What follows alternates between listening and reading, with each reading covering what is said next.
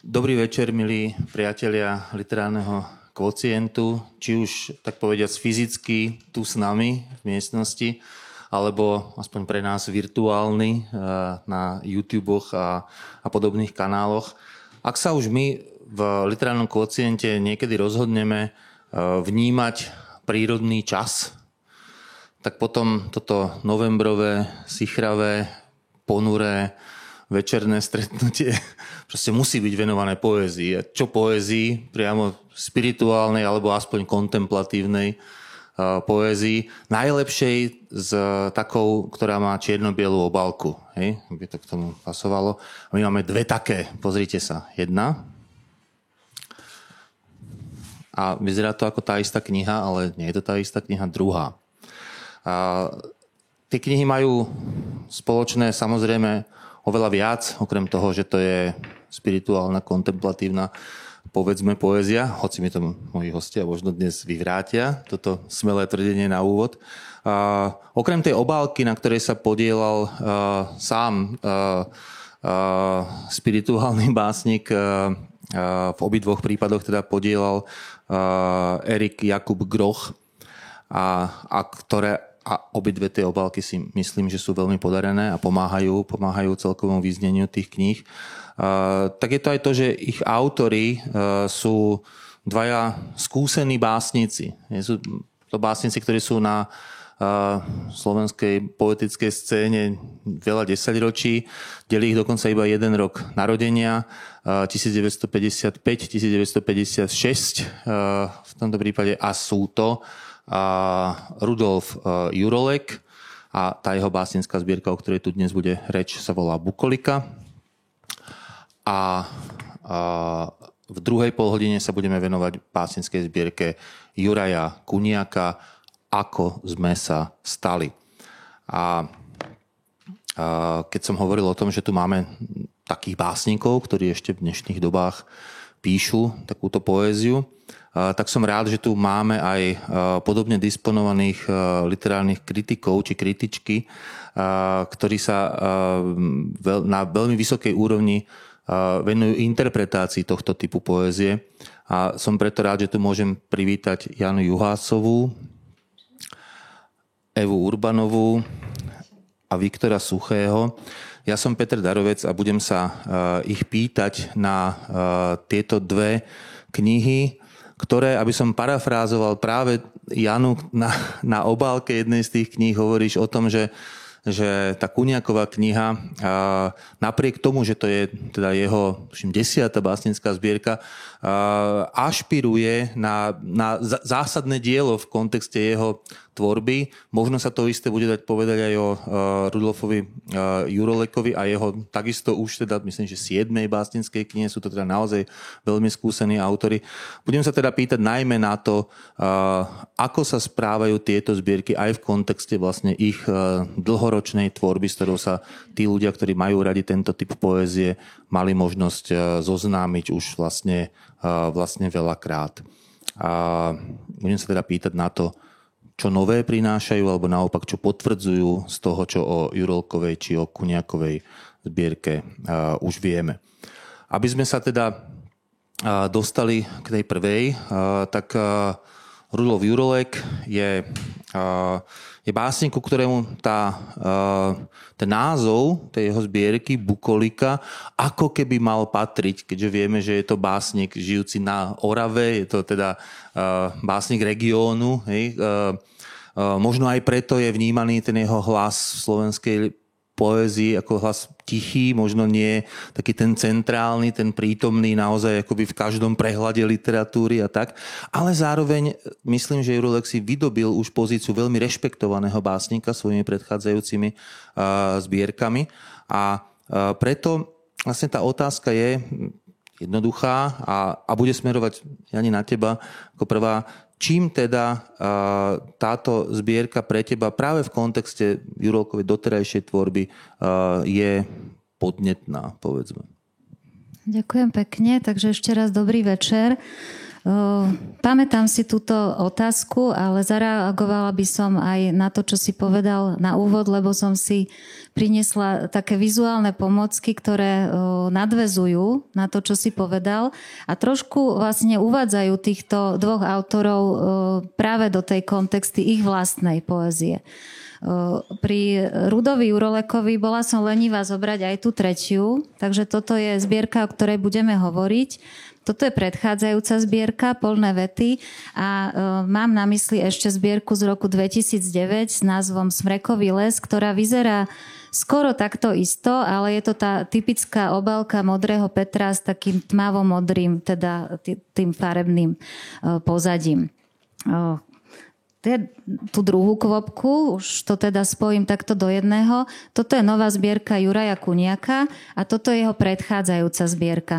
Takže už vlastne z toho vidno, že u jedného básnika to pôjde smerom k určitej kontinuite, u druhého k diskontinuite, že teda Kuniak prináša veľa nových podnetov do svojej tvorby.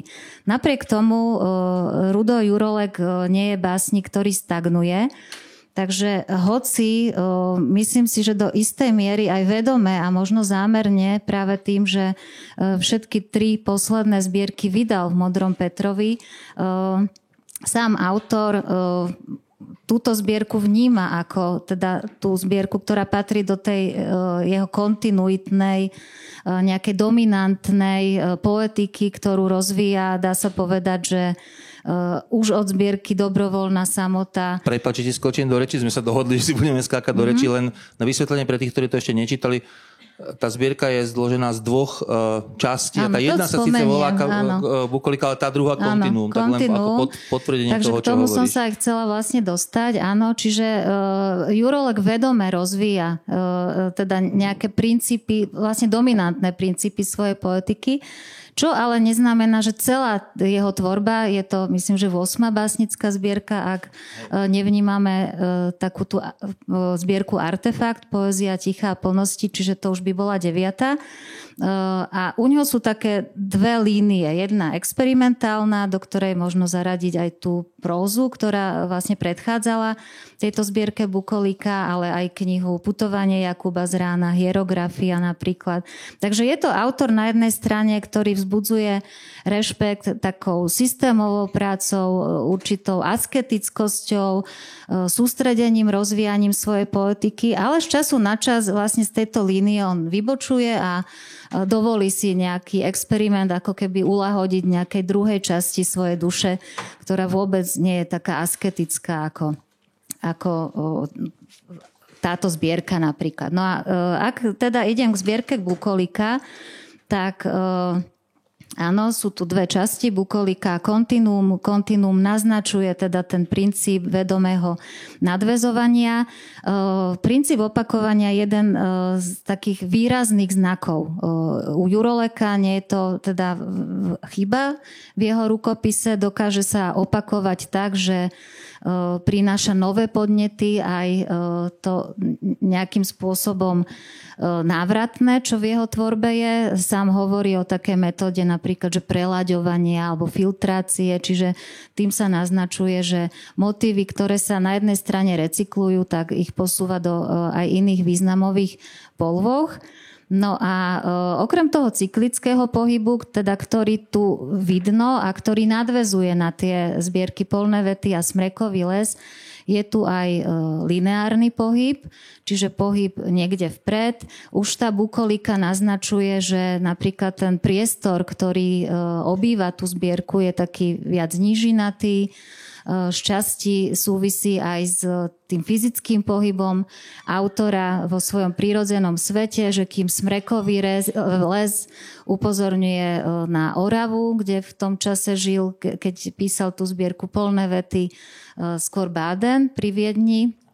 A táto Bukolika čiastočne asi je tam ešte teda to rakúske prostredie, ale môžeme povedať, že už je tam aj Trnava, kde sa presťahoval pred niekoľkými rokmi. A ja vnímam teda v tom názve aj takú ozvennosť Vergília alebo Jána Holého, čiže Bukolika alebo teda Selanky, ktoré čiastočne teda aj korešpondujú s nejakým dominantným žánrom, ktorý je v tejto zbierke, ale e, zároveň je tam aj tá ozvennosť tej Trnavy, hej? Že, že teda Ján Holý ako e, človek tej trnavskej roviny, kde, kde žil a tvoril. Možno toľko na úvod a už potom do tých detailov možno v tom druhom kole by som... Mm-hmm. Ja zareagujem na tú Bukoliku, že e, teda, ako, a, ako vieme, by mala teda predstavovať naozaj nejakú tú teda pastiersku alebo širšie vidieckú idylu a ja si myslím, že sú tam aj prvky, kde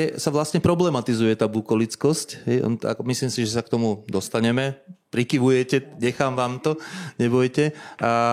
Len možno by som sa ešte vrátil aj možno k tej takej tej spiritualite, spiritualite lebo ten predstavám, básnici bývajú nejako zaradení, či chceme alebo nechceme. A myslím si, že o spiritualite sa hovorilo pri Jurolkovi dokonca pri jeho úplne debutovej básnickej zbierky, dokonca v perestrojkových čas, časoch, keď to ešte nebolo tak celkom to bolo bežné hovoriť, hovoriť o tomto. To bola, myslím, že zbierka Posunok bola, bola, bola pokiaľ viem, pokiaľ viem prvá, a už tam sa teda o, o tomto hovorilo.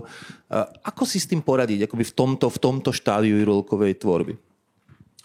Tak je pravda, že je to, reflex, je to reflexívna lyrika. Ja tiež si myslím, že to je, je presnejšie. Je tam, čo je možno presnejší termín, ale zároveň nebránim sa ani tomu pojmu spirituálna lyrika.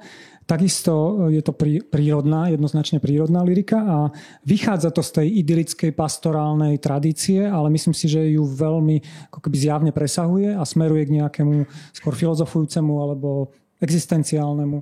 Toto myslím si, že je, je, je taký ten základ.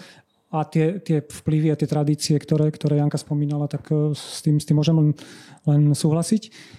Takisto si myslím, že Rudo Jurolek robí takú alternatívnu etymológiu, že teda jednoznačne volí ten názov, ktorý je žánrom, žánrovým názvom, ale zároveň pracuje s tým slovom buk, hej, že teda bukolika, čo si verí od Vergília, alebo teda z tradície antickej, ale zároveň je tam aj to, že ako keby vidí, vidno tam za tým aj tie stromy, tie, tie buky, hej, povedzme, tak ako bolo povedané, že v, v kontraste s tými smrekmi, povedzme. Takže je tam, je tam, aj, je tam aj táto línia. A takisto, neviem, ja to, ja to beriem... Uh, že to, je tak, to sú gnómy, že, že vlastne gnómy, ktoré sa nejako reťazia. Je, že to, je to, sú to dva, dva cykly a e, tie sa mierne líšia, k tomu sa možno ešte dostaneme, ale verím to tak, že sú to gnómy, ktoré smerujú k nejakej e, katarzii, že je tam teda e, z toho spirituálneho možno viac už stoicizmu alebo zenu, ako bolo toho kresťanstva v tých predchádzajúcich zbierkach, aspoň tak mi to vychádza.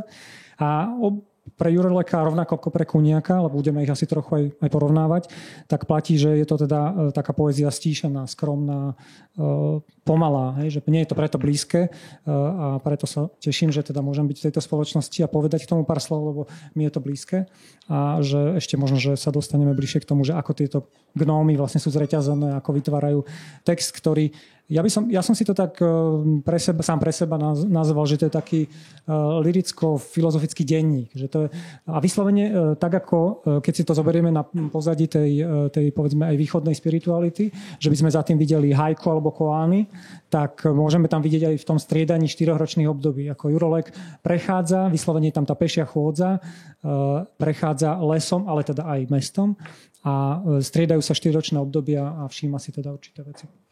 Jovka, zaznelo to už toľko podnetných vecí, že ja ani ti nebudem klásť otázku, len si vyber, na čo chceš nadviazať, alebo prípadne s čím chceš polemizovať, čo by bolo samozrejme o to cennejšie v rámci diskusie, ale mám podozrenie, že nebudeš polemizovať. Ja už som mala asi štyri rôzne cesty, ako odpovedať a teraz rozmýšľam, že ktorú, aby som aj teda neopakovala sa. Možno len tak upresním to svoje vnímanie toho, čo hovorili Janka s Viktorom a súhlasím so všetkým, čo povedali. Tú idylickú ľudskosť, ktorá tu zaznela, ja vnímam uh, skôr uh, ako keby v takej uh, tej túžbe uh, byť, túžbe uh, cítiť život, ktorá ktorá je tam taká tá, že v tej pozitivite, ktorá zaznieva v tej zbierke. Ale to neznamená, že je vyslovene len harmonizujúca, že tam nie sú aj nejaké tie uh, disharmonické tóny, o ktorých teda budeme hovoriť. Smiem ti do toho skočiť mm-hmm, citátmi, áno, potvrdzujúcimi áno, áno. len to, čo hovoríš, lebo áno. Naozaj je tam bukolika, a to je, že napríklad Sadnem si oproti zapadajúcemu slnku a začnem sa ticho kolísať, až kým všetko neukolíšem do harmónie. Mm. Dobre, ale... No a ja ti do toho skočím, dobre, tak poď no, ty, dobre. Lebo už tu by som videla problematizáciu už len tým, čo vyberá, že jedna vec je byť kolísaný a druhá vec je kolísať sa. Áno. Čiže tu už vidíme také možno niečo psychicky... Uh, Odpoviem ti citátom. Svet by vyzeral inak, keby som ho inak opísal, píše tiež Jurolek. Takže áno. To je vlastne tá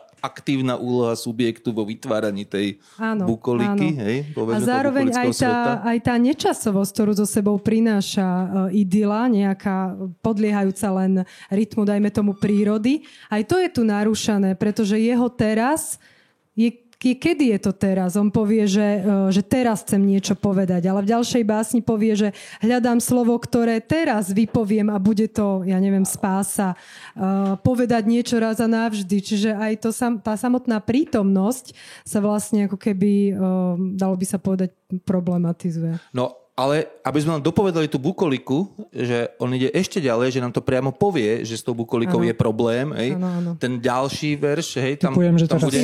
Áno, prežívajúce. Áno, tak, áno, asi že... všetci typujeme, typujete správne, že tu mám napísané čosi o bytunku, tak máme tam, keď, keď bukolika, tak tam predsa musia byť tie kravičky, ktoré sa tam pasú. Ale tu sa pasú kravičky s tým, že pointou je verš bukolika niekoľko dĺžkových jednotiek pred bytunkom.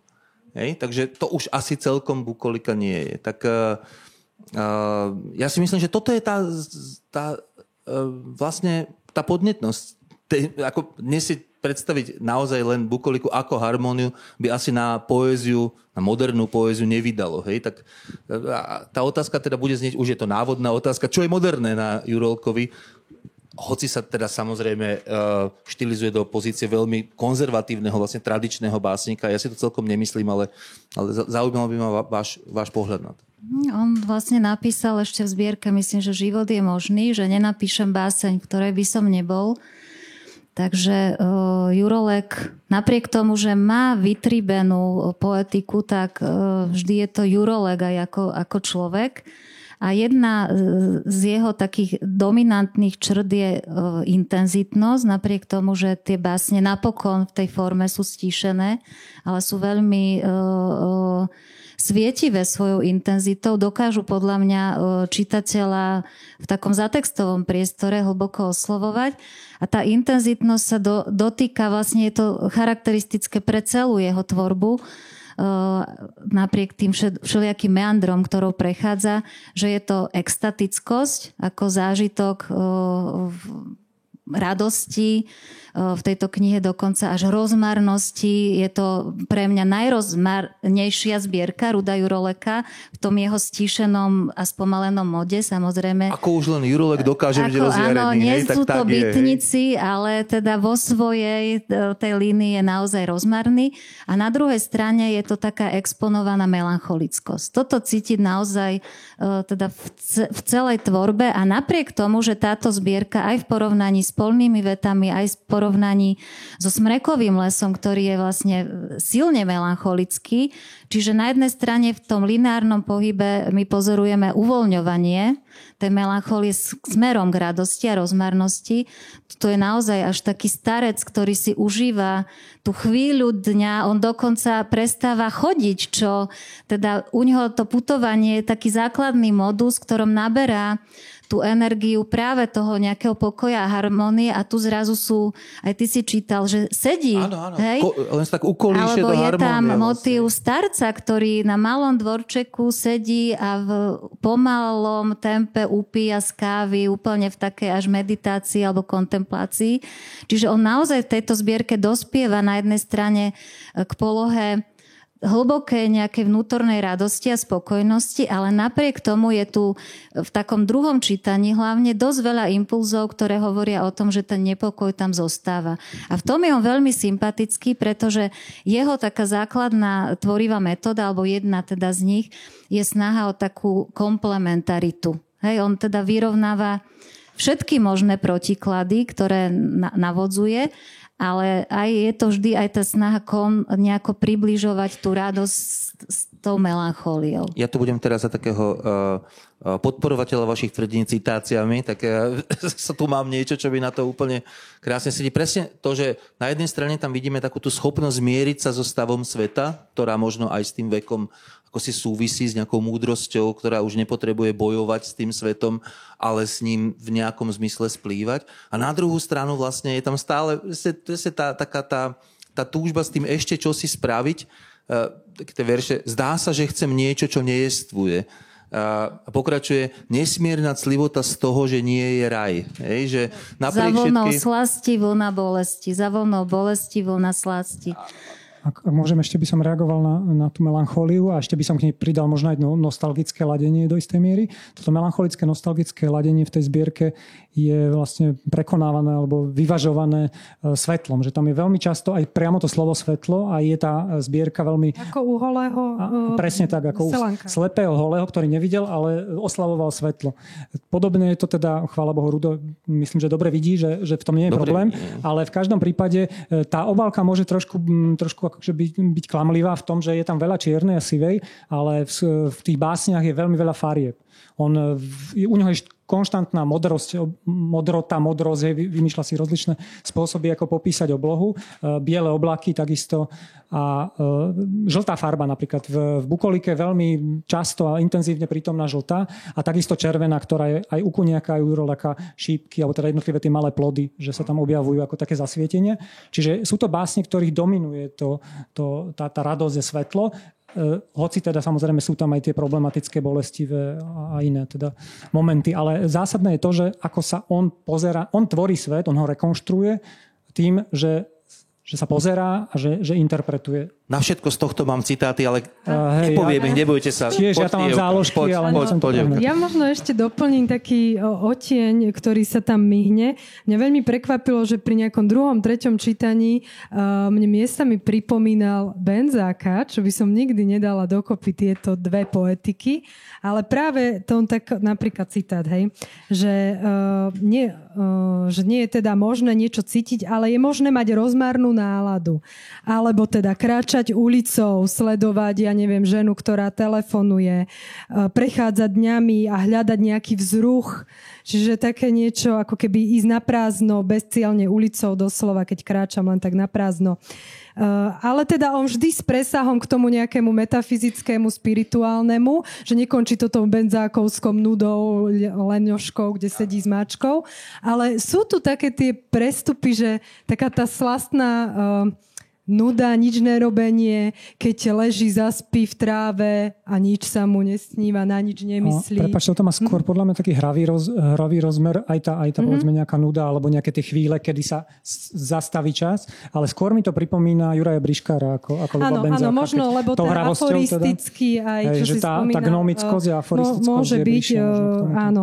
Ale v tej poslednej zbierke vlastnej váhe tam mal aj Benzi, tak Benzák, také pozitívne polohy tej nudy. A tu práve uh, to nie je nuda v zmysle, že, no. že neviem, čo so sebou, ale že jednoducho otvorím okno a vychutnám si tú chvíľu ničoty v interiéri alebo exteriéri, lebo, lebo on síce, ako povedala Janka, že tam ubúda toho pohybu, že už nechodí toľko, ale stále, najmä v tej druhej časti kontinuum, on tým kráčaním vytvára to bytie. Čiže on ide a, a tvorí, ako keby ten život sa pred ním otvára. Až mám pocit, že ten život sa tam často až tak antropomorfizuje. Som si tiež vypísala niektoré tie úryvky, kde... Áno? No, aby som aj ja nejaký úryvok zatiaľ, daj, kým to, ja kým to nájdeš, nájdem. Tak ten Briškarovský úryvok pre mňa je, každý deň je dôkazom, že možnosti toho istého sú nevyčerpateľné. Toto mi veľmi tak ako pripomenulo. Samozrejme, že, že tá príbuznosť je, je ako keby m, len na tejto úrovni toho, že to, že to ako keby niektoré tie gnómy sú tak štilizované, hravejšie, možno vtipnejšie. Asi aj preto sa nám toľko chce citovať, že naozaj to má vlastne gnómický charakter. Hej? Áno, že to by že... sa nedalo asi pri každej poezii takto, že nám rovno nám skáču takto tie citácie. Potvrdzujúce to, čo chceme povedať, schádza lebo sú to gnómy. Schádza mi na um, že vlastne keď budeme hovoriť o chvíľu o druhej knižke, že tam by sa asi ťažšie dal vybrať fragment, ktorý by reprezentoval. Uvidíme, ale zatiaľ tiež si myslím, že tu sa na základe jedného, dvoch fragmentov dá hovoriť o celej zbierke, tak v tom druhom prípade to nebude celkom ano, možné. Preto ano. Teraz citujeme jeden možno viac. Teda a potom citát, hej, že tá, život, život musel urobiť nekonečne veľa pokusov. A je tam viacerých takýchto, nejdem to teraz hľadať, kedy vlastne život koná, myslí a kedy ako keby ten, to zosobnenie sa presúva až do, do toho života, ktorý je zrazu nejakou postavou, ktorá sa prekrýva s tým subjektom. Až, možno je to až také neuvedomelé, ale nepovie, že teda ja myslím, ale povie život myslí, život koná, život uvažuje. Janka drží otvorenú knihu, z ktorej chce dám citovať tiež, predpokladám už hodnú chvíľku, áno, tak teraz prišiel ten čas. Závidím kolegom, že už čítali a ja ešte nie. Ja by som pokračovala aj v takom tom svojom koncepte čítania, lebo my sme zatiaľ spomenuli dva dôležité pohyby v tejto zbierke, čiže tá rozmarnosť s tou melancholickosťou. A ďalší taký ako keby krok je nejaká syntéza, o ktorú sa vlastne Jurolek snaží, že tak ako sa snaží o komplementaritu rôznych motívov, tak je to aj vlastne snaha nejakým spôsobom spojiť tieto pocity do nejakého takého stoického, harmonického princípu. Ten dokonca termín stoický je tu viackrát v tejto zbierke spomenuté. V tejto ukážke nebude, ale je to ako keby o tom.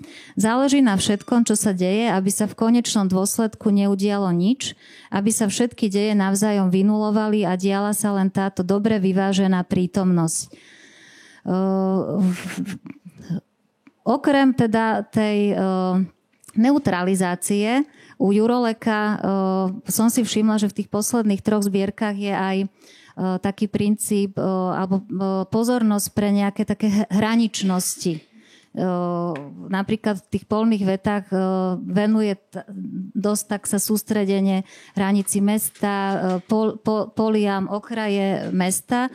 Tuto je vlastne prelínanie minulého a prítomného času, čiže ako keby robí taký nejaký až výskum, dá sa povedať, uh, že ako sa minulosť vlastne uh, prelieva do prítomnosti a uh, ako v nej nejako koexistuje, alebo uh, že sa dokáže prelaďovať na novú orbitu, alebo dokáže harmonizovať, niečo také.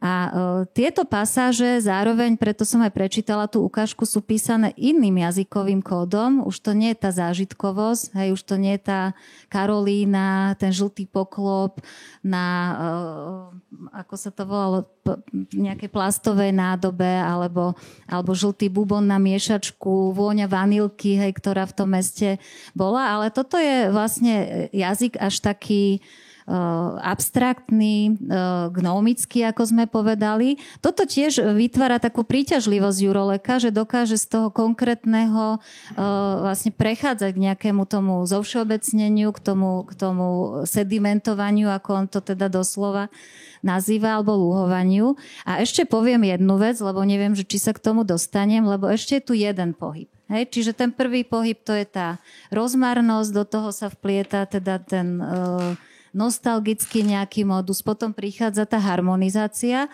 a možno máme taký pocit, že toto už je vrchol ako keby toho Juroleka, že to je ten starec, ktorý tak pokojne sedí a oddychuje, ale je tu záver tej zbierky, ktorý hovorí, teda prečítam dva fragmenty, tu sú dve posledné básne. Musím ísť, kráčať nikam, nepovedať, jestvovať a celkom na to zabudnúť. A začať znova zo zabudnutia, z nevinného pohľadu na svet. On ako keby sa neuspokojil s tým stavom, ktorý mu všetci závidíme, že dospel teda do nejakej harmonie toho stoického vyrovnaného postoja, ale on si je vedomý, že ten život vlastne prinesie nové impulzy, ktoré sú neznáme. Je tam teda tá výzva z toho sedu sa postaviť, ísť ďalej, zabudnúť na to všetko, čo sa tu ako keby v tomto jeho svete deje, všetko to príjemné a e, vlastne otvára sa tomu neznámemu, hej, ktoré príde možno v ďalšej knihe alebo teda v živote. A to je pre mňa také silné posolstvo tej zbierky, aj tento presah. Hej, čiže e, naozaj taká až, až v tomto ja vidím tú spiritualitu, ktorá už je naozaj bez tých nejakých motívov explicitných. Dávno sa ich teda Jurolek vzdal postupne sa ich teda naozaj zriekal, až teda prišiel naozaj do stavu takého skôr Tao, alebo, alebo je to t- taký, taký filozofický rozmer písania, nie, nie nejaký spirituálny, náboženský, ale napriek tomu tá spiritualita je tu v tom nadhľade, hej, ktorý on, on vlastne ponúka. A možno ešte v tom, čo sa týka toho prieskumného, že ten básnik je vždy, vždy prieskumník, že skúma niečo, niečo báda a tu vlastne, keď hovoríme o tom časovom rozmere, tak on hlboko siaha do básnickej tradície, veľmi, teda veľmi hlboko už z názvu, z, zo žánra, aj keď zoberieme povedzme Holého, takisto by sme mohli hovoriť o ďalších básnikoch, ktorí boli medzi tým a na ktorých, na ktorých vedome nadväzuje.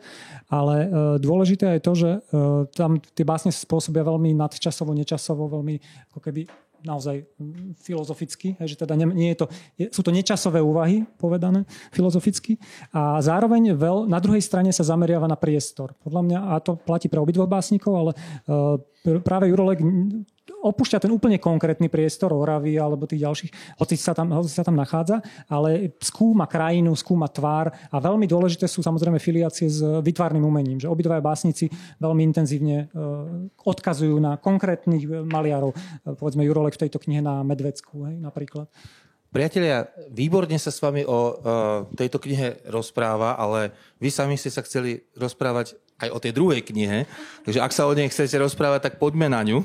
Ja to vlastne, ak smiem, ukončím len potvrdením tým, čo si ty viackrát povedala poprvé, že, že, že dobre vidí. Jurolek si spomenul, tak si to mali povedať. A zároveň, zároveň on to videnie transformuje na, na myslenie. To je vlastne aj ten vzťah medzi tou prírodou a povedzme existenciou. Hej? On z tej prírody sa dostáva k tej existencii a keďže sme už takmer ocitovali celú knižku, si ju skoro ani nemusíte čítať, ale zasa neviete, v akom poradí sú tam tie citáty, ktoré sme... Tak ja mám jeden, ktorý mi to ktorý mi uzatvára toto, o čom si tu vlastne hovoril. Je tam verš, myslím, že veľmi silný, a ktorý hovorí práve o tom, ako sa krajina mení na myšlienku a na, povedzme, existenciu a zároveň súvisí tým priestorom, o ktorom som hovoril. Strávy vyletí vták a do priestoru vrhne všetku silu existencie. Podotýkam nie svojej existencie, ale existencie ako takej. Hej? A myslím, že to celkom vystihuje možno aj to, čo sme o tej knihe povedali. A prišiel čas hovoriť o druhej zbierke, ak si medzičasom stihli zabudnúť, tak zbierke Juraja Kuniaka Ako sme sa stali. A o Jurajovi Kuniakovi hádam len toľko, že má veľmi tiež zaujímavý, pestrý život. Uh, vlastne, ako by sme možno neočakávali od kontemplatívneho básnika, uh, tak uh, je to, myslím, že pôvodom teda Košičan, ktorý dnes žije po rôznych peripetiách pri Banskej Bystrici, v Kordíkoch, kde vedie uh, vydavateľstvo, uh, okrem iného teda zrejme vydavateľstvo poézie Skalná Ruža, ale stihol byť vo svojom živote í té špecialistom a, a, a biznismenom, horolezcom, ktorý napísal veľmi zaujímavé moje obľúbené knihy o, o, o Makalu alebo o Daulagiri a, a teda človekom mnohých a mnohých aktivít. Ale okrem toho teda už myslím, že desiatich básnických, básnických zbierok a zasa tá prvá Premietanie na viečka je myslím, že z roku osemdesiattri, hádam, to je ešte pred perestrojkou a keď som to už spomínal, dokonca za ňu myslím vyhral, získal aj cenu Ivana Krásku za najlepší debut, hej, v tej, v tej dobe. A napriek tomu si myslím, možno je to iba, iba môj, môj pohľad, že takisto ako ten Jurolek uh, ne, nepatrí medzi takých tých akoby básnikov, na ktorých si spomenieme ako prvých, keď hovoríme o súčasnej slovenskej poézii. A myslím, že nejak, v nejakom my, my zmysle... áno, ale my nie sme hey, reprezentatívni. Hey, v, nejakom, v nejakom zmysle, uh, aj, myslím, že aj, aj teda aspoň za seba hovorím na základe kvality tejto zbierky ne, veľmi nezaslúžene. Hej, že možno je to zasa práve tým typom poézie, ktorá je zasa akoby... tá stíšená, o ktorej sme hovorili aj v súvislosti s uh, Jurolekom. Ale zasa myslím si aj, že už zasa aj od tej prvej zbierky pri ňom platí, že uňho tá meditatívna poloha je vždy vyvažovaná aj takou civilnou podobou, uh, polohou, že to tam má. A že teda ja som to našiel aj v tejto, tejto zbierke. Ako vy? Tentoraz možno, možno začneme, Viktor, u teba. Uh... civilná a teda taká väčšmi autobiografická. Oni obidva, títo básnici sú veľmi takí autentickí, čerpajú z autobiografie, ale e, Kuniak sa púšťa skôr takou cestou prozaizácie alebo príbehov a konkrétnych, e, konkrétnych ľudí zo svojho života a konkrétnych príhod. Zatiaľ, čo e, Rudolf Jurolek smeruje skôr k takému tomu gnomickému zovšeobecneniu, že tam nemá až toľko tých konkrétnych, konkrétnych e, bodov. E, možno obidvoch básnikov ešte spája to, že majú technické vzdelanie, že obidva robili aj niečo iné, a zároveň sú obidvaja vydavatelia a momentálne sú teda kolegovia v tom vydavateľstve Skalná Ruža, kde teda Juraj Kuniak po dlhom čase vlastne vydal aj svoju zbierku. Tam oni fungujú ešte s Erikom Grochom v takej trojici, ktorá spoločne rozhoduje o tom, čo, čo vydajú v tomto vydavateľstve. To len tak na, na objasnenie. Aj také na... generačné trojici. A, vlastne. A v podstate áno, aj generačne. A vlastne sú to, obidva, všetci traja sú veľmi ako keby generačne spriaznení. Ešte by sme tam možno mohli pridať, prosím. Áno, ešte maliara, maliara Kudličku a, a ešte možno, že spomeniem neskôr ďalších, ale zišla mi na um jedna vec, keď som si ich tak porovnával, pozeral som sa na to, že čo majú spoločné, v čom, v čom možno tie básne sa podobajú a v čom sa líšia, tak som prišiel na to, že v ob, konkrétne v týchto dvoch zbierkach je, obidvaja tam majú motív letiaceho dravca. A z tých básní, ako som si ich opakovane čítal, tak mi vyplynulo, že v podstate oni popisujú skutočnosť, básnicky teda, popisujú tak, že je to ten dravec, ktorý je niekde vysoko na, ne, na tom modrom nebi, ktorý má nadhľad, že teda majú nadhľad nad celou tou situáciou, ale zároveň má ten ostrý zrak, ktorým vidí tie detaily, tie mikro, detaily tej mikroskutočnosti. A, a sú schopní sa okamžite spustiť ako ten dravec k tomu detailu a, a, a ho nejako, ako tú šípku, ktorú som spomínal, trnku a podobne. Takže toto je niečo, čo majú obidvaja spoločné, ale teda uh, už sme hovorili o Jurolekovi, akou cestou sa púšťa a u, u Kuniaka, ja som si tak pomenoval, že to je také to sú také autobiografické mikropríbehy. Je to sedem častí, sedem, neviem, či ich nazvať cyklov, ja by som skôr povedal, že dokonca až kapitol takého Bildungs, alebo takej, no, no Bildungsromán samozrejme, že je niečo úplne iné žánrovo, ale toto mi to pripomína v tom, ako sú tie, sú to vlastne spomienky na chvíle v prírode, na chvíle s príbuznými a konkrétne je tam veľmi dôležitá línia partnerky, vzťahov a, a potom sú tam aj povedzme, traumatické udalosti z rodinnej histórie, ktoré sú popisované prostredníctvom nejakých fotografií alebo nejakých konkrétnych zážitkov. Myslím, že Juraj Kuniak aj sa dostal do nejakej takej hraničnej situácie, keď bol s expedíciou na Pamíre v deväťdesiatom Takže, takže aj z tohto, z tohto čerpa. A zároveň v, tej, v tejto zbierke, ako sme sa stali, už ako ten názov hovorí a ako hovoria niektoré tie časti, všetko svoje nosím so sebou. Tento názov je tam dvakrát, raz po slovensky, raz latinsky.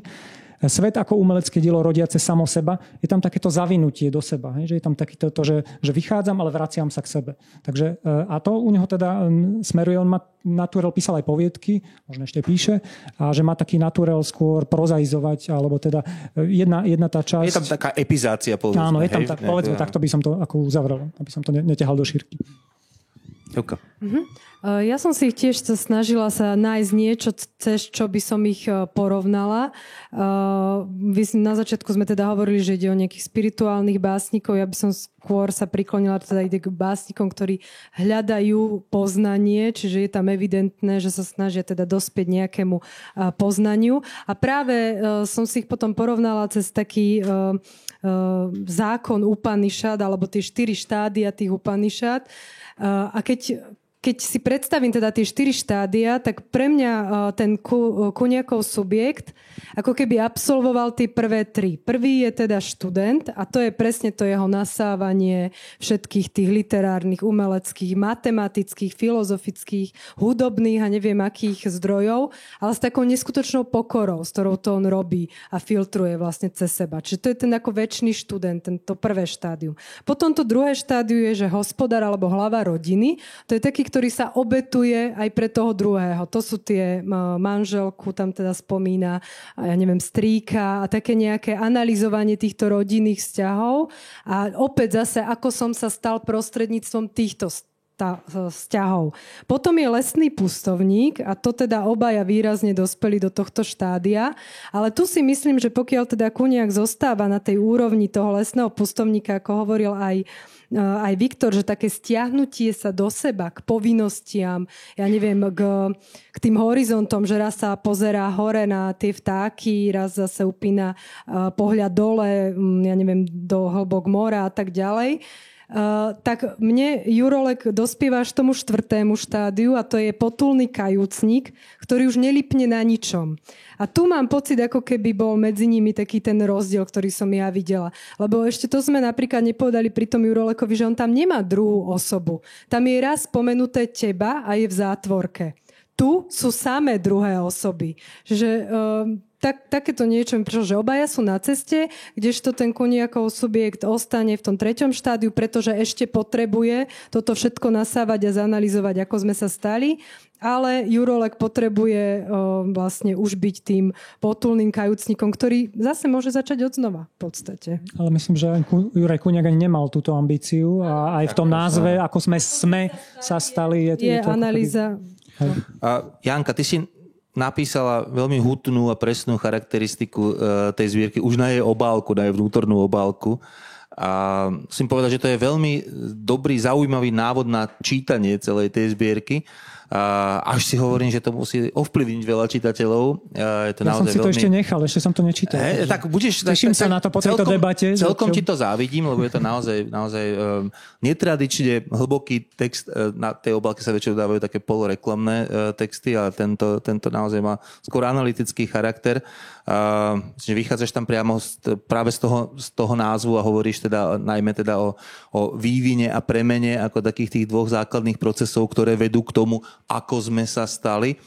Ale končíš ten text práve tou vetou, ktorú ja som to už trochu, trochu načal predtým, že text ašpiruje na zásadné autorovo dielo. Tak čím teda? Prečo? Tak ja sa vrátim k tej mojej pomôcke vizuálnej. Uh, uh, Juraj Kuniak v posledných zbierkach rozvíjal taký, uh, neviem, či je to žáner, alebo teda forma krátkej básne. Hej, um, to aj vidíte, že tu sa nezmestí veľa do takej knihy. Tie texty sú naozaj teda krátke, uh, podobné v tej forme vlastne takéto napríklad, hej. Uh, Jurolekovi. Uh, t- podľa mňa tá poloha až tak nesedela Jurajovi. Už aj Eva naznačila, že to je autor takej eruptívnosti, hej, je ponorený do takého uh, víru života a uh, táto zbierka mňa teda presvedčila, že ten žáner alebo forma dlhej básne mu vyhovuje. Možno aj preto, že uh, sám píše aj prózu, aj eseje, takže uh, pracuje teda s tou narativitou, uh, majú nejako zaužívať, ale on vďaka tej dlhej básne dokázal ako keby vytvoriť taký meandrovitý text, plný e, podnetov, ktoré sa nevmestili do, do tej krátkej básne. Mne teda e, v tých jeho krátkych básniach sa zdalo, že príliš rýchlo ide k pointe, že tie texty sú e, ľahko čitateľné, e, také priamočiare, kdežto to, tohto sa vlastne on práve že v tej, tej dlhej básni e, zbavil. A teraz sa teda chopím toho názvu, ale ešte asi viac, alebo teda ten názov by som uchopila cez vstupné motto od Tadeuša Dambrovského. Kedy si človek utváral svoju identitu, teraz ju hľadá. Na zbierku Za mestom napísal Michal Jareš takú recenziu, nie je to teda doslovná citácia, ale parafráza, že lyrický subjekt v tejto zbierke je zakotvený vo svojej identite, poznajú a z tejto pozície vníma a pozoruje svet.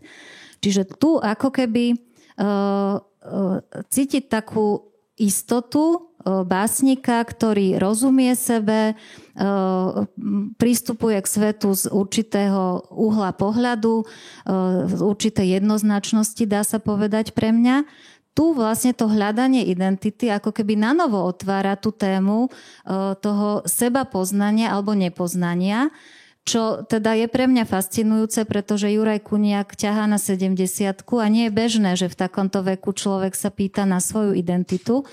A čo ma tak teda ešte zaujalo to, že ja som si pod vplyvom tejto knihy prečítala celú jeho tvorbu a objavila som zbierku, druhú v poradí z deväťdesiateho štvrtého roku, dokonca aj vizuálne sa podobajú trošku, Kúsok svetového priestoru, kde riešil... Ukáž prosím ťa všetkým knihu z deväťdesiatych rokov, nech vidia pekná, ako tú estetiku. Martin Kellenberger ilustroval. Aj v tej estetika. Farebnosti vidno tú farebnosť vnútra, ktorá napriek tomu, že táto obálka je čierno, biela, to vnútro je farebné. A čo je zaujímavé, že tu napríklad je prvý oddiel, ktorá, ktorý sa volá, že Identifikačná karta, že tiež tam rieši vlastne tú identitu na úplne inej úrovni toho mladého človeka.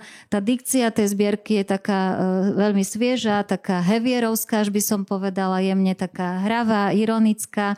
A on sa ako keby po rokoch, naozaj medzi tým nič podobné nebolo, vrátil v inej pozícii, v inej životnej skúsenosti vlastne k tej otvorenej identite. A práve tá dlhá báseň e, vytvorila takú možnosť e, rozpohybovať to svoje vnútro, rozpohybovať ako keby celý svet, ktorý sa zdal, že už ho má nejakým spôsobom prečítaný a nič ho neprekvapí. A prečítala by som teraz úryvok z jednej básne, ktorá podľa mňa je naozaj až taká metodická. Volá sa Dve bytosti, dúfam, že ju nájdem, nebudem ju teda čítať celú, kde vlastne sa hovorí, a začnem tou druhou. Pretože tá druhá mi veľmi pripomína práve tú zbierku Za mestom, a v zbierke Za mestom má básen Pustovník, ako ty si vravela, presne s týmto názvom, kde sa hovorí o takej vlastne túžbe zblížiť sa s anielom, nechať sprchnúť suché listy zo seba, čiže taká očista, nejaká spirituálna, až taká asketická. A tu je podobný tomu Pustovníkovi, teda tá druhá bytosť. Druhá nebýva tak vášnivo pohrúžená do toho, čím práve žije prvá. Sleduje prvú s nadhľadom a odstupom, má vlastnú logiku, rozpráva odlišným jazykom, otvára iné dvere. Hovorí, jediné miesto vo vesmíre, ktoré môže byť nečisté, je ľudská duša. Je to on s veľkým O, otázka s veľkým O i odpoveď s veľkým O, hlbina jeho hĺbky oslovuje ho.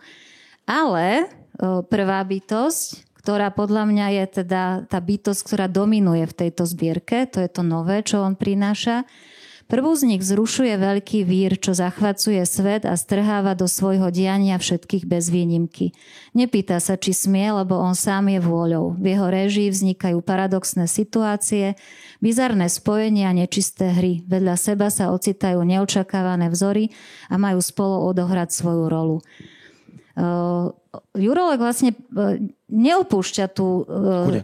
pardon, Kuniak, neopúšťa tú svoju tvár z tej predchádzajúcej tvorby, ale otvára sa nejaké novej tváre, podľa mňa, ktorú niekde skrýval, alebo z nejakých teda príčin sme ju nepoznali v jeho poézii. A to je práve tá tvár, ktorá sa poddáva tomu víru sveta, ktorý prináša paradoxy, nečakané situácie, prekvapenia, a on nanovo vlastne ako keby sa vracia k svojim pôvodným motívom, ale to ich spracovanie je úplne iné. Všade je niečo prekvapivé, nepokojné, aj tie rodinné teda príbehy, ktoré si ty spomenul, Viktor, oni skoro všetky sú spojené s nejakou bolesťou, s niečím, čo je zraňujúce pre tú rodinnú genealógiu, s nejakou situáciou, ktorej tie bytosti nechcú byť, alebo ich prekvapuje, čo vlastne doteraz nebolo u Juroleka. Tam boli také harmonizačné texty. Ja, ja, by, som, ja by som povedal, že ty si spomenula jednu veľmi peknú, no, povedzme, metaforu. Ja si povedal, že napriek tomu, že tá kniha má čiernu bielú obálku, tak je farebná. A, a myslím, že tá druhá, ktorú si tiež v podstate, v podstate, keď som mal parafrázovať, tak tá kniha je mladá napriek e, teda nejakému ročníku narodenia, narodenia autora. To je, myslím, že ako aj toto by som ja podpísal, teda e, zase, ako tu hovoríme o tých citátoch, ktoré sa naozaj ťaž, ťažšie, v tom dobrý prípade dokument, dokument, ktorými sa ťažšie dokumentuje toto, ale dá sa to asi skôr dokumentovať celými básňami, tak e, čo, nebojte sa, nebudeme tu čítať celé básne, ale hej, on je schopný napísať báseň o lyžovaní, hej, čo by sme asi neočakávali, teda, ako nemyslím ani vekovo, samozrejme od nejakého skúseného lyžiara by sme to možno aj očakávali, ale tá báseň je veľmi zaujímavá. Hej. Napriek tomu, že naozaj zdánlivo len hovorí o tom pohybe a o tej rýchlosti, odpich, ligotavý povrch, rýchlosť, nabrúsené hrany, vedľa seba, ostro, vyrezávané stopy a tak ďalej. Ale zároveň je tam aj ten motív vtákov, ktorý sme mimochodom, ktorým sme končili, v, keď sme hovorili o Jurolekovi, ktoré sú nad tou zjazdovkou, nad tou čiernou zjazdovkou sa vznášajú tie čierne, čierne vtáky, ako prieskumná hliadka nad čiernou zjazdovkou, a zrazu to máme zaťažený, celý ten, celý ten svet toho takého hedonistického lyžovania. Hej, to je veľmi, veľmi zvláštne, veľmi, veľmi zaujímavé, v čom všetkom nachádza naozaj ten, ten balans medzi tou, povedzme, kontemplatívnosťou a tou, tou úplnou civilnosťou. Pre mňa je to napríklad ešte aj, aj tá prechádzka s Paulom Klee, ktorá, ktorá tak, takisto tam myslím, že v tej básni hovorí, takú, má takú, takú vlastne obranu toho toho vonkajšieho sveta, hej? Toho, toho, že, že svet nemusí byť len tým, tým, tým priestorom pre tú kontemplatívnosť a tú mystiku a mysteri- mysterium, existencia a tak ďalej. On hovorí vlastne opak toho, čo, by, čo zvy, zvyknú básnici hovoriť. On hovorí, hlavné je vo vnútri, hovoria mystici, ale rovnako dôležité je vonku. Čo je veľmi pekná, pekná vlastne ako keby naozaj obrana takého toho No, toho záži- čistého zážitku, hej, bez toho, aby musel byť nejako ešte, ešte spracovaný. Teraz, teraz ste mi obaja dali, dali taký impuls, aby som aj ja niečo ukázal na kameru a publiku. Je takáto publikácia Krajina vo mne a práve keď som si ňou prechádzal, sú tam dvaja výtvarníci, Kudlička a Biarinec a okrem Juroleka a Kuniaka je to ešte Mila Haugová. A je to o ich, o ich vzťahu, o tom, ako oni vnímajú krajinu, ako sa k nej vzťahujú a práve na týchto textoch som si uvedomil, že tam je presne to, to, čo je podstatné pre nich a že tá esencia, čo je najlepšie v Haugovej poézii, tak je v týchto textoch o tých konkrétnych miestach, o konkrétnej krajine, ale aj o tej abstraktnej, o tej vnútornej krajine. Podobne je to teda aj u, u Juroleka a podobne je to aj u Kuniaka. A práve tuto už sú náznaky toho, čo potom zrealizoval v tejto zbierke, ktorej asi naozaj našiel to, čo je jeho, jeho, tak, jeho metóda. On sa tu rozhodol pomerne podrobné opisy, že to je ako keby ste zobrali z nejakého aj atlasu, povedzme, prírody, že je tam o vtáčikovi, teraz si rýchlo nespomeniem, ktorý druh to je, tak je tam o ňom veľmi podrobný, podrobný popis, až taký zoologický, dá sa povedať, ale teda básnický samozrejme. A je to až taká protokolárna vecnosť niektorých tých prípadov, že to je také záznamy do protokolu. A nie len teda o tom tých prírodných dejov, ale aj povedzme tých rodinných drám, alebo keď to takto nazveme. Takže v, tej, v týchto textoch, tejto, tejto bibliofílie, bibliofílie tam, tam je to v takej veľmi, veľmi koncentrovanej podobe, či že to, to veľmi akoby odporúčam potom, potom siahnuť. A e, takisto u e, Kuniaka e, je teda Od, sú odkazy oveľa častejšie, také až tiež by sme mohli povedať, že popkultúrne. On sa tam odvoláva na filmy, ktoré by ste ne, nepovedali, že, v, že básnik sa odvolá. Hej, Karate Kid, í tí alebo Forrest Gump sú filmy, tri filmy, na ktoré sa odvoláva Kuniak. No, lebo dôležité je aj to vonku. Áno, presne, áno, že, áno. Dôležité, že dôležité sú aj takéto veci, ktoré by sme povedzme nečakali, že je tam aj tento moment prekvapenia. A potom je tam jeden text, ktorý, teda ja, ja budem takto osobne poviem, že mne sa naj, najviac pozdávala Pozdáva báseň Ako sme sa stali kvetmi, nielen preto, že teda nadväzuje na ten, na ten názov, ale že teda dáva tam ako keby jednu verziu, jednu možnosť a okrem tých toho vtáctva, ktorého je tam veľa, tak sú to aj kvety. A je to teda spojenie s, s partnerkou, ktorej je tá kniha venovaná, ak som to správne pochopil. A mne sa tam napríklad páči e, len taká, taká, možno, že si poviete, že, že to je vtákovina, ale... E, Moja žena má teóriu. To je krásna, ako keby, hej, že, a to je, to je zároveň taký ten, ten až taký prírodovedecký prístup, ale zároveň také niečo veľmi osobné a intimné sa prepája v takejto, v takejto vete, ktorú si vybrala, ktorú podľa mňa vynikajúco umiestnili. To o tom, ako e, sú v kontakte s motýlmi, hej, že teda tie kvety sú v skutočnosti motýle, alebo teda nie je to, nie je to úplne jasné. Takže... Zase motýle vnímajú tý, tú dvojicu ako kvety, hej, áno, lebo teda tak, nikdy hej. nevideli človeka. Ja môžem nadviazať iba krátko. O, o, opäť tak komparatívne, že kým v tej zbierke Za mestom bol taký motív e, vlastne človeka zahľadeného dovnútra, čiže oči, ktoré pozerajú do toho vnútorného sveta, tak tuto e, aj ten motív očí naznačuje tú mnohorozmernosť alebo to videnie zo seba. To druhé motto vlastne tej zbierky aj, aj má také naznačené, že výjsť zo seba. A tie oči sú tu zrazu, že oči sú všade alebo sú otvorené navonok i dovnútra. A veľmi zaujímavá je taká reciprocita pohľadu, aj v tejto básni, ktorú ty si povedal, že oni hľadia na motýle, ale motýle hľadia na tú dvojcu a vnímajú ju ako kvety.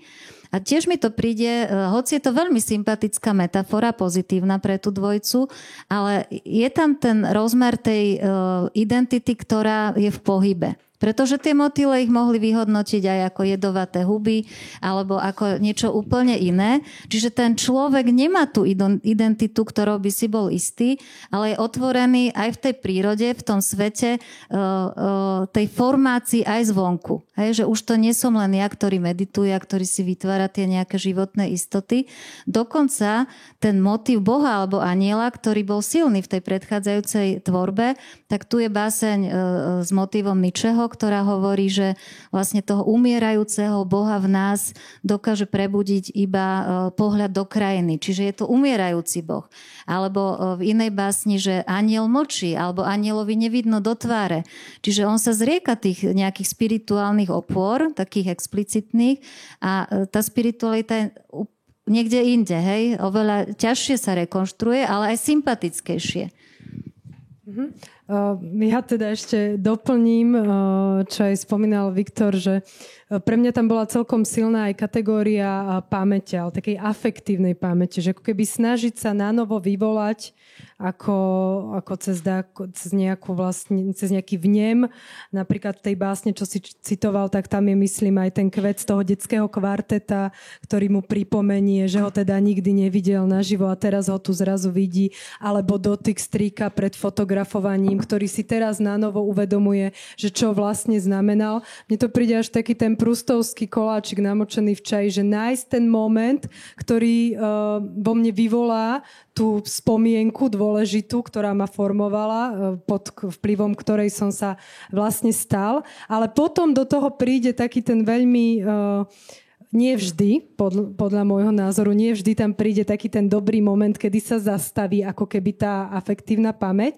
A tam by som docitovala tú báseň, ktorú si, Janka, ty vybrala, keď povie, že Pane, ty vieš, že starnem, nedopusť, aby som podľahol táravosti a odkvelej predstave, že sa mám ku všetkému vyjadriť. Osloboď ma od túžby, naprávať a tak ďalej a tak ďalej. Že tam je podľa mňa najsilnejší, keď ako keby sám vstúpi do seba a dá si tam zrazu tú hranicu, že už som povedal priveľa, už je tých odkazov, ja neviem, veľa, že už, už nedopoviem, už nedokončím.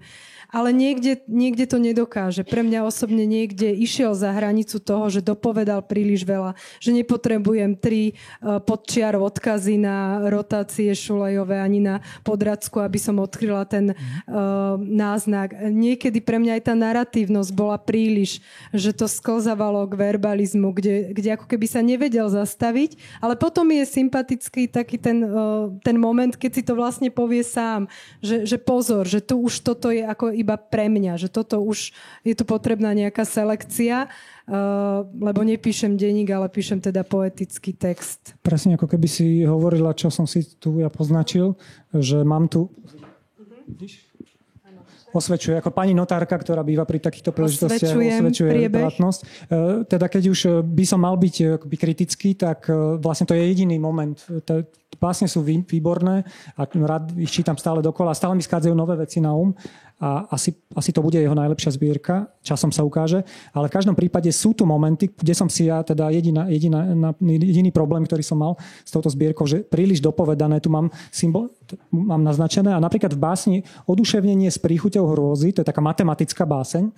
A tam je, že matematika, verš, matematika je krásna, no nedopovedaná. Ja by som povedal, že matematika je krásna, lebo nedopovedaná. A to v tom vidím ako keby riziko aj ďalšie rozvíjania tých motívov, lebo v ďalšej básni Problém zabudnúť, a Problém zabudnúť aj pre mňa, preto to teraz úprimne tu hovorím, hoci považujem tie básne za vynikajúce, tak tu je Kondor vždy vyhrá nad bíkom. Bíkovi v zátvorke, symbol Španielov, koniec zátvorky. Pripevňa na chrbe obát kondora, v zátvorke symbol Peruáncov, koniec zátvorky. A ten silný bík, silného bíka uďobená smrť. Čiže toto sa mi zdá, že tu už je toho ako keby, že, že veľa. Obraz že Doriana do... Greja, dopoviem, čo znamená áno, áno, ten to, obraz. To je, neviem, možno je to nejaká stratégia, ktorú som úplne celkom neodhalil, to pripúšťam. Ja teda ani nie som kritik, tak to je zvláštne, že teraz som tu taký kritický, ale, ale toto mi tak ako keby jediné, čo ma tam, čo ma tam vyruší, tak toto poviem pri, pri čítaní tých básní, že zdalo sa mi, že občas je tam ako keby priveľa dopovedané, že ale zase moja povaha a to, čo mám rád, je také, že nech je toho čím, čo najmenej a práve Jurolekovi sa podarilo vyčíriť všetko, zbyto, všetko zbytočného sa zbaviť a tu je niečo možno zbytočné, čo je tam ale aj za, zámerne. Že to nie je ako keby chyba, ale je to zámer, ale mne ten zámer až tak nevyhovuje. Tak to by som to asi povedal. Neviem, Janka, už či... No trošku ste zachránili ten formát, musím povedať. No veď lebo tak, áno. Ak niekto zvyknutý na to, že literárny kvocient je na to, aby teda kriticky strhal a v podstate akoby deštruoval tie knihy, ktoré tu sú, a kvôli tomuto niektorí ľudia pozerajú a si povedia, že toto je, toto je ono. Tak doteraz to bola skôr taká ako, bola interpretačná selanka, ktorá aspoň trochu e, zaznelo teraz aj výhrad. Teraz vy dvaja sa do nás pustíte, nie? Či... No, ja mám teraz e, chuť toho, e, toho Juraja Kuniaka chrániť. E, ako to tak býva, že človek má potrebu vyvažovať. A, a predstavil som si páseň, ktorá... E, ktorá je obsiahla a asi je aj dopovedaná, dokonca je aj pointovaná a napriek tomu mi to vôbec neprekáža. Uh, a je to vlastne naozaj len asi typom čitateľa. Uh, je, nie je to, to, problém si... v pointách. Ja viem, ja viem, no ale pointy už predsa len bývajú také, že aby teda ako, ako človek ro- rozumel, hej, tak je tam ešte aj pointa. Ja hovorím špeciálne o básni, ktorá neprečítateľný názov tri bodka femme fatale. Neviem prečo tri, keď som... Neviem, čo, no, ako, hej, jeden cyklus je, číslo, a, jeden cyklus je, je číslovaný. V jednom cykle sú básne číslované. Áno, ale teda každá sa inak volá. Tak, ako, áno, taký, áno. Také, dobre. To je tá metodickosť. Dobre, ne, ne, nemusím rozumieť všetkému. Tretia v tom cykle. Tretia v tom cykle, dobre. Ale... Uh, tam naozaj je to zároveň o nejakej veľmi civilnej uh, manželskej láske. Hej, veľmi civilne, civilne napísané. Sú tam tie intertextuálne um, prvky, o ktorých tu aj bola reč a zasa je to presne dopovedané, že teda majster Eckhart nám, nám, nám, nám hovorí tak aj onak. Je tam aj tá krajina, je tam akoby priveľa na jednu báseň, um, povedzme, lebo z tej krajiny sa zasa akoby odráža do tej, povedzme, do tej, do tej spirituálnej alebo kontemplatívnej roviny. A ešte je tam aj pointa, hej, priezračná hladina uh, prepúšťa slnečné lúče až na dno, to zaťaženie, hej, toho celého. Mám pocit, že keby som chcel, tak to viem strhať ako báseň, ktorá proste je cez čiaru, je príliš prepálená. A napriek tomu, napriek tomu mi, mi, tá, mi tá báseň konvenuje. Hej? Napriek tomu, hej, že... A, a, akejsi ambivalentnosti, že cítim, že tá báseň vlastne by sa asi mala, mala napísať inak. A na druhú stranu si hovorím, že tak ako si myslím, uh, užíval autor písanie tej básne, tak si ja dokážem, dokážem užívať aj jej čítanie. Hej? Že je to v nejakom zmysle báseň hedonizmu, aj autorského, aj čitateľského. Uh, a určite to nie je báseň vlastne askézy, hej? O ktorej sme tu možno hovorili, hovorili doteraz viac. Že k tomu Kuniakovi ešte možno toto sa mi žiadalo dopovedať po, po, po tom, čo... Možno, že veď zjavne nie, nejde o nejaké strhávanie niečoho, alebo strhávanie ako také, ale zároveň aj ja ako by, by som si ako čitateľ verejne, keď hovorím o niečom, tak by som si nedovolil povedať, že malo to byť inak napísané. Všimol som si taký zvyk u niektorých kritikov, kritičiek, že, že vedia, ako by to mala, chyba, kde sa teda stala chyba a ako by to mali byť. Čiže ja vyslovene... tak by to napísali hej, lepšie. Tak. Ja si myslím, že tie básne sú výborné, len toto je niečo, čo mňa čitateľsky trochu ako keby sa mi možno vzdialilo, ale na druhej strane je tam bod, ktorý sa mi veľmi páčil, ale to možno, že je vec, ktorú by som chcel povedať takú koncu, neviem, že či už tam smerujeme. Už sme tam uh, dokonca sme, priamo, už sme, tam. Hej, hej, už sme za koncom tak, dokonca. Tak, je to prepálené. Hej, nie, nie, nie, že práve ja som spovedal, že, že poviem vám, ktoré básne sa mi páčia, takže povedal som jednu a tá, tá druhá je báseň, ktorá má taký vlastne komplikovaný názov. Teraz ja som si tam nedal, nedal záložku, ale je to taký príbeh, že vlastne príbeh z Liptovskej Mary v zime, zamrznutá Liptovská Mara a je tam teda jeleň, ktorý tam uviazol a je to v podstate, keď sa to takto povie, že záchrana jeleňa, ktorý uviazol na zamrznutej Liptovskej Mare, tak to vyznie čudne, ale veľmi to odporúčam, keby ste si mali prečítať len jednu alebo dve básne z tejto, tak tá, túto rozhodne, rozhodne si prečítajte, lebo to je veľký zážitok. V podstate pre mňa táto, táto, tento text volá sa Svet ako umelecké dielo rodiace samo seba podľa Láca Laha, neviem, či je to ten biochemik, čo sa venoval vínu, alebo iný Láco Laho, to som nezistil, ale teda je to odkaz na ničeho fenomén tvorivosti. A ja som si tu napísal poznámku, že próza vo forme básne, alebo básnická poviedka. A v, tejto, v tomto veľmi teda silnom texte, ktorý som čítal nahlas svojej priateľke a ukázalo sa, keď sa to číta nahlas, ešte oveľa viac to vynikne, sila toho textu. Je výborný. Jednu, mám tu jednu vec, čo by som tam opravil, jedno slovo by som dal iné, ale inak na, ku koncu tej básne je tento verš, ktorý budete mať pocit, že pochádza od iného básnika. V mrákave podvečera zažiaril irídiový hrot Kriváňa. keďže je tu vzdelané publikum, tak už na mňa kričíte, že Havránok Ivana Laučíka. A práve tento Iridiový hrod Kriváňa, ktorý tu použil, on to aj priznáva, je tu dokonca indexové číslo a je tu, čo tu podľa mňa pre nás byť nemuselo. Hej? Ale povedzme, že môže to mať aj taký, ako keby už v rámci tej metódy toho exaktného upresnenia, to beriem. A tento, tento motív toho Iridiového hrota, hrotu Kriváňa, ten má v iných súvislostiach v tejto knihe práve aj Rudolf Jurolek, že obidvaja títo autori do istej miery podľa mňa nadvezujú alebo nejakú pracujú s odkazom Ivana Laučíka. Keby sme hľadali niekoho ešte, kto mal vplyv a v koho odkaze pokračujú, tak by som povedal na záver aspoň toto, že, že na, na Ivana Laučíka. Všetci traja diskutujúci budú na mňa teraz určite nahnevaní, pretože majú ešte hory poznámok pripravených, ale my musíme skončiť.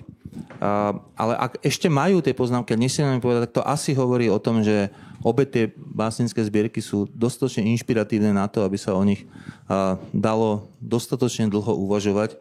A preto hádam, je to aj celkom dobré odporúčanie pre tých, ktorí ešte nečítali, aby to s nimi skúsili. Zdá sa aj podľa, podľa tejto diskusie, že by to malo stať za to. Tak za tento tip ďakujem Jane Juhásovej, ďakujem aj Eve Urbanovej, ďakujem Viktorovi Suchému a ja sa na vás teším zase niekedy.